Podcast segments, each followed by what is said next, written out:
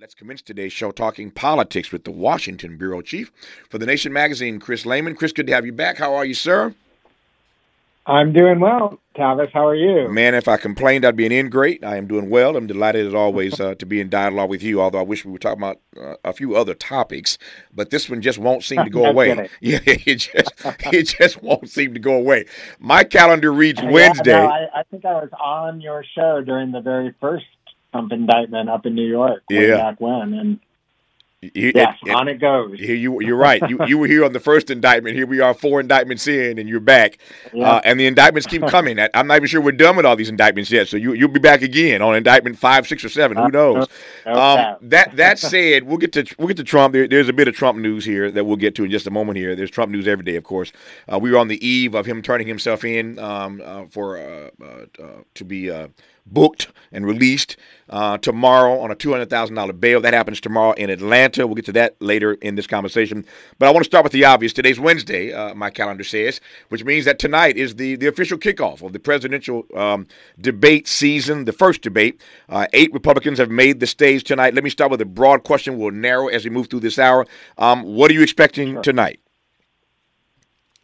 Well, you know, it's the debate is largely being hyped as kind of uh, Ron DeSantis's last shot to uh, get momentum in a primary season that actually hasn't officially started yet. Mm-hmm. Um, and you know, I, I think it's uh, pro- maybe already too late. I think the more voters see of Ron DeSantis, they even Republican voters, um, they are repelled. Mm. I don't know that having sustained exposure on a national stage is going to help that core problem for Ron DeSantis.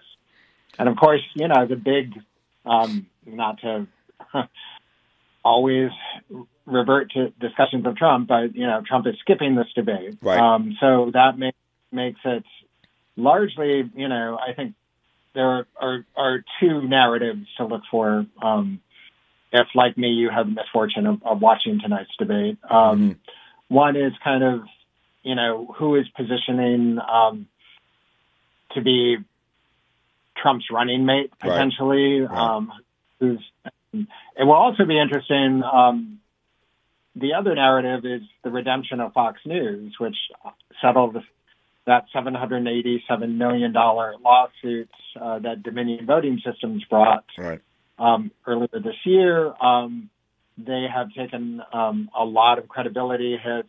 I think um, it will be interesting to see whether um, you know uh, the debate hosts Martha MacCallum and, and Bret Baier will ask the candidates on stage, do they um, intend to pardon Donald Trump if he's convicted? Do they believe that the 2020 election was legitimate?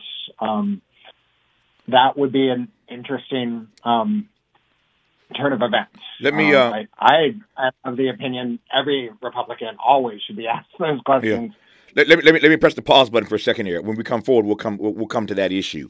Uh, what kinds of questions we think are going to be asked tonight? Will they have the courage to ask anything um, uh, serious or credible? Uh, and whether or not Fox News will generate some sort of um, get some of their integrity back, as it were, given the point you've just made. A lot more to talk about with Chris Lehmann of the Nation magazine when we come forward on Tavis Smiley. What's your quarrel with the world? You're listening to Tavis Smiley. Sounds different, huh? This is Tavis Smiley. This is Tavis Smiley in conversation with Chris Lehmann, who is the Washington, D.C. bureau chief for the Nation magazine, talking all things politics uh, for the first half hour of today's program, and then we'll jump from there. Um, Chris, a couple things you said already I want to come back to right quick, uh, watching our time here. Number one, um, I love your, your choice of words. You are uh, an, an all star, a brilliant writer, so you choose your words very carefully. When you say that the more people get exposed, Republican voters, that is, uh, we know how the rest of us feel, but the more Republicans get exposed to Ron DeSantis, just the more repelled they are. Why do you think that is? And, and I raise that in part because the policies that he's been advancing um, are animating this campaign.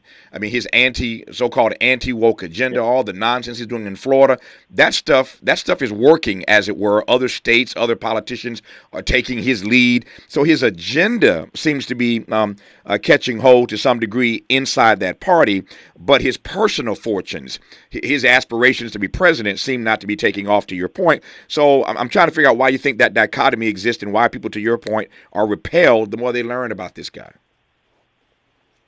Well, um, if you've ever seen him um, speak, uh, the man has a, a pretty acute charisma deficit. He just does not interact naturally around other human beings, and you know that is something that you just need um, in mass politics. And he uh, he does have this, you know, detailed agenda. He runs basically on the idea that he's a more competent um, version of Trump. Um, I will say that the anti-CRT, uh, anti-woke agenda is not proving as popular either um, as DeSantis has banked. You know, mm-hmm. in the 2022 cycle, um, the Republicans went all in on those moral panics. And, you know, it's, it was only, you know, frankly, due to the incompetence of the New York Democratic uh, Party that the Republicans won a majority in the House. Mm-hmm. So um, I'm not sure that these are winning issues, and, and they haven't been winning issues in a lot of state and local races um, since the midterms. Um, so that is also a problem. I think DeSantis's agenda is even starting to um, prove um, less popular in Florida. Yeah, he's got this. Kind of, I mean, part of the problem is he has a total lockdown politically on on Florida. He uh, has a supermajority in the legislature. He's stacked uh, the the courts there with cronyist ideological uh, or appointees. So um, he's been operating in this bubble where he has all this power and I don't think it translates well. Yeah. And that combined with his, you know, lack of any sort of relatable affect on the campaign trail is is proving to be kind of a disaster. So you mentioned, uh, uh, secondly, you mentioned running mate. We'll be watching tonight. Uh, those who can stand it will be watching to see who's trying to make their play to be make their play to be his running mate. But that that that let me let me split split the baby as it were, and and raise two issues connected to that. One is who we think is best positioning themselves right now to be the running mate, uh, assuming that Donald Trump is the presumptive nominee, and most of us believe that. So, one question is who's who's positioning themselves to be the running mate. The other question is who we think can seize the spotlight from Trump tonight to the extent that can happen. We know his Tucker Carlson conversation will be broadcast at the same right. time. But is there anybody you think that can seize the spotlight from Trump? To your point, DeSantis seems not to be able to do that. So there again, so there are two questions here. Let's start with them one at a time. Who do we think is best positioning himself, herself, to be the running mate right now? Well, um, Vivek Ramaswamy has been kind of gently surging in the polls as um, DeSantis has been um, flailing, mm-hmm. and um, I think in a lot of ways he's the kind of uh, character that Trump would be attracted to. He's a private sector, um, you know, rich guy, yeah. and uh, is also, you know, he's also all in on the anti woke rhetoric. Um, but he, you know, he may be too much like Trump, which is to say, he's come out with a series of foreign policy uh, statements over the past week that are to nutty. Mm-hmm. I mean, yeah. he uh, he was uh, heard um, he was taped in an interview speculating about whether federal agents were involved in uh, the 9/11 terror attacks. Um, so you know, this is the eternal question of like, are there positions that are too crazy for the Donald Trump era yeah. Republican Party? What about what what, what about what about the, what, what about the black U.S. senator from South Carolina, Tim Scott? Tim Scott, you know, um, is also uh, picked up some traction in the polls, and I think he um, would like to project as a kinder, gentler um, alternative to Trump in some ways. But this is the problem that all of these candidates are all boxed in by Trump's rabid election denialism.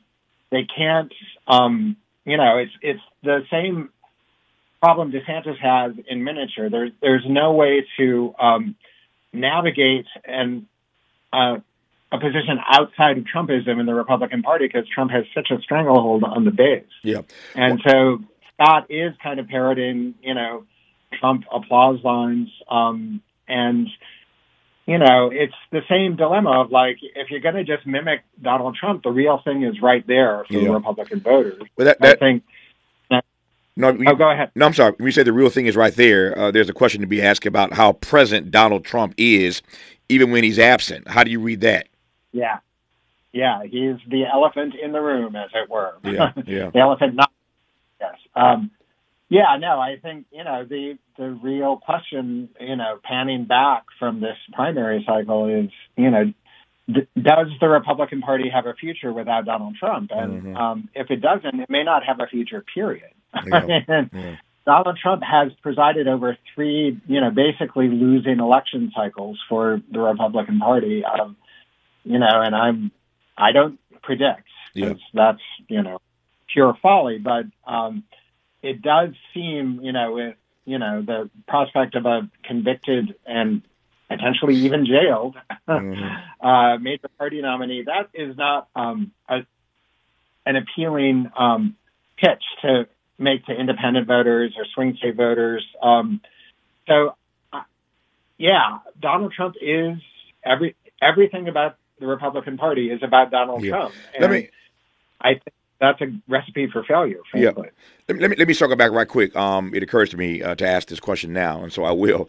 Let me circle back to the running mate conversation we were just having a moment ago, because this debate tonight is in part about positioning yourself perhaps to be his number two. Mike Pence, of course, is still in this thing. He ain't going nowhere, but he's in it, and he'll be on stage tonight. Yeah. Um, and and and it it occurs to me to ask why anybody, frankly, would want to be a number two to Donald Trump when you see and now know what mm-hmm. Mike Pence had to go through. Like, why, like, why would you even want that job? It's one thing to want to be the nominee. I ain't mad at you, and I get it. And I'm not naive in asking this question. I understand how power works. If if you can be number two and get get the and get a hold of the, the ring of power, then maybe you'll do anything to get that ring. So I understand that. I ain't stuck on stupid. Yet my question, I think, is still is still pertinent, which is why anybody watching what he went through would want to be a number two to Donald Trump. I mean, he he he punished this guy. Yeah, well, this is a total mystery about Donald Trump's whole life and career. Is he um, demands total loyalty from everyone in his orbit, and he turns on them on a dime viciously. Mhm. Um, you know, so it is. You know, it is a little like watching Charlie Brown in the football to see all of these people you know, clamor to up to Donald Trump, thinking they're going to outwit him or get what they want out of this transactional arrangement. And they all end up in exactly the same position. They end up like Michael Cohen, his fixer, who wound Yeah. up going to jail, you know, for arranging the Stormy Daniels I thought- payment. So, Yeah, I thought I thought the other day, Chris. I mean, to your point, I thought the other day uh, when uh, uh, Ms. Willis brought those uh, indictments in Atlanta, all the persons. I mean, you can start with Rudy Giuliani, Mark Yeah. Meadows, run the list, but all these Yep. all these sycophants um, who were so insistent, who were so willing to be a part of his circle. He's taking everybody down with him. I mean, the closer you get to this guy, the more radioactive you are. And again, that's what's informing my question about why you'd want to be in that sort of radioactive space. When he gets in trouble, he takes everybody down with him.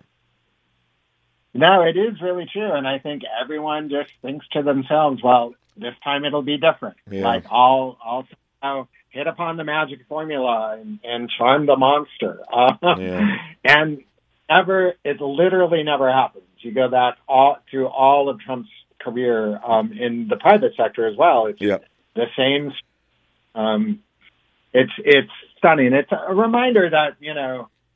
I think it's always important to remember that uh, Trump's great mentor when he came of age was Roy Cohn, Mhm. the um, utterly uh, ruthless and unscrupulous McCarthy era enforcer, um, Yeah. who taught Donald Trump never to pay his bills, who taught him always to take your, um, you know, political opponents and business uh, rivals to court and just, you know, run them into the ground. And that is, we are watching. Donald Trump is like the the reincarnation of, of Roy Cohn in the 21st century. Yep. You mentioned Um, uh, mentioned Fox News earlier. Just watching my time. I got about five minutes left in this in this dialogue, Yeah. uh, which I appreciate your time. Um, you mentioned Fox News. So Donald Trump has made more news as he always does.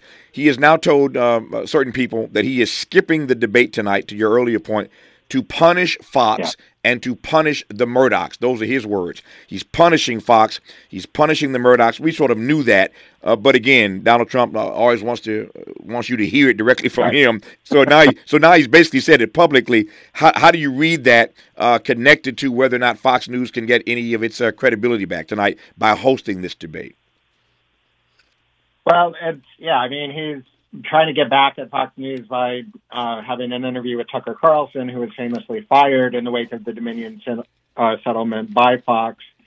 so it is this bid, you know, sort of like Truth Social was to create a rival in, information ecosystem to, in that case, Twitter, in this case, to Fox News. Um, and, you know, frankly, Trump just doesn't have the discipline, I don't think, to follow through with any of this stuff. I think, you know, there will be some rubbernecking, but the fact of the matter is, like, Tucker Carlson has this arrangement with Twitter to host his content, um, and he has not been doing great numbers yeah. under it. So yeah, yeah. I don't, you know, I do think it is, you know, I mean, again, it's the the basic problem of Trump can do whatever he wants because he has so much power in the party. He can, you know, take his ball and go home when you, you know, you've got a forty point lead or whatever it is in the polls. Let me, let, you know, things like debate don't really matter. Yeah. So, um, let me ask. Let me ask you two more questions. Let me ask you two more questions right quick, uh, Chris, if I can. Number one, um, where policy is concerned, we haven't really talked about policy. Uh, my my, right. my my sense is what America is going to see tonight on stage are eight people whose policy positions are just completely outrageous and certainly out of step with most Americans. Might that do this party in tonight? Period. Hard stop.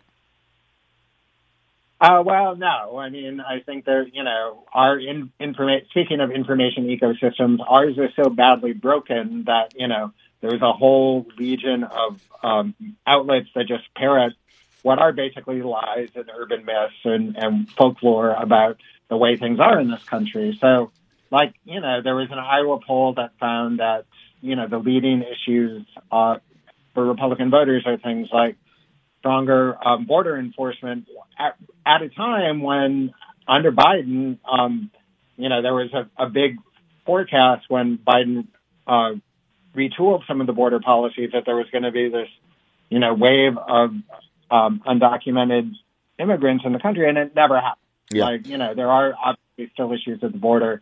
Everything is just being blown out, blown out of uh, proportion for the sake of sensationalist clicks and eyeballs and yeah. all that.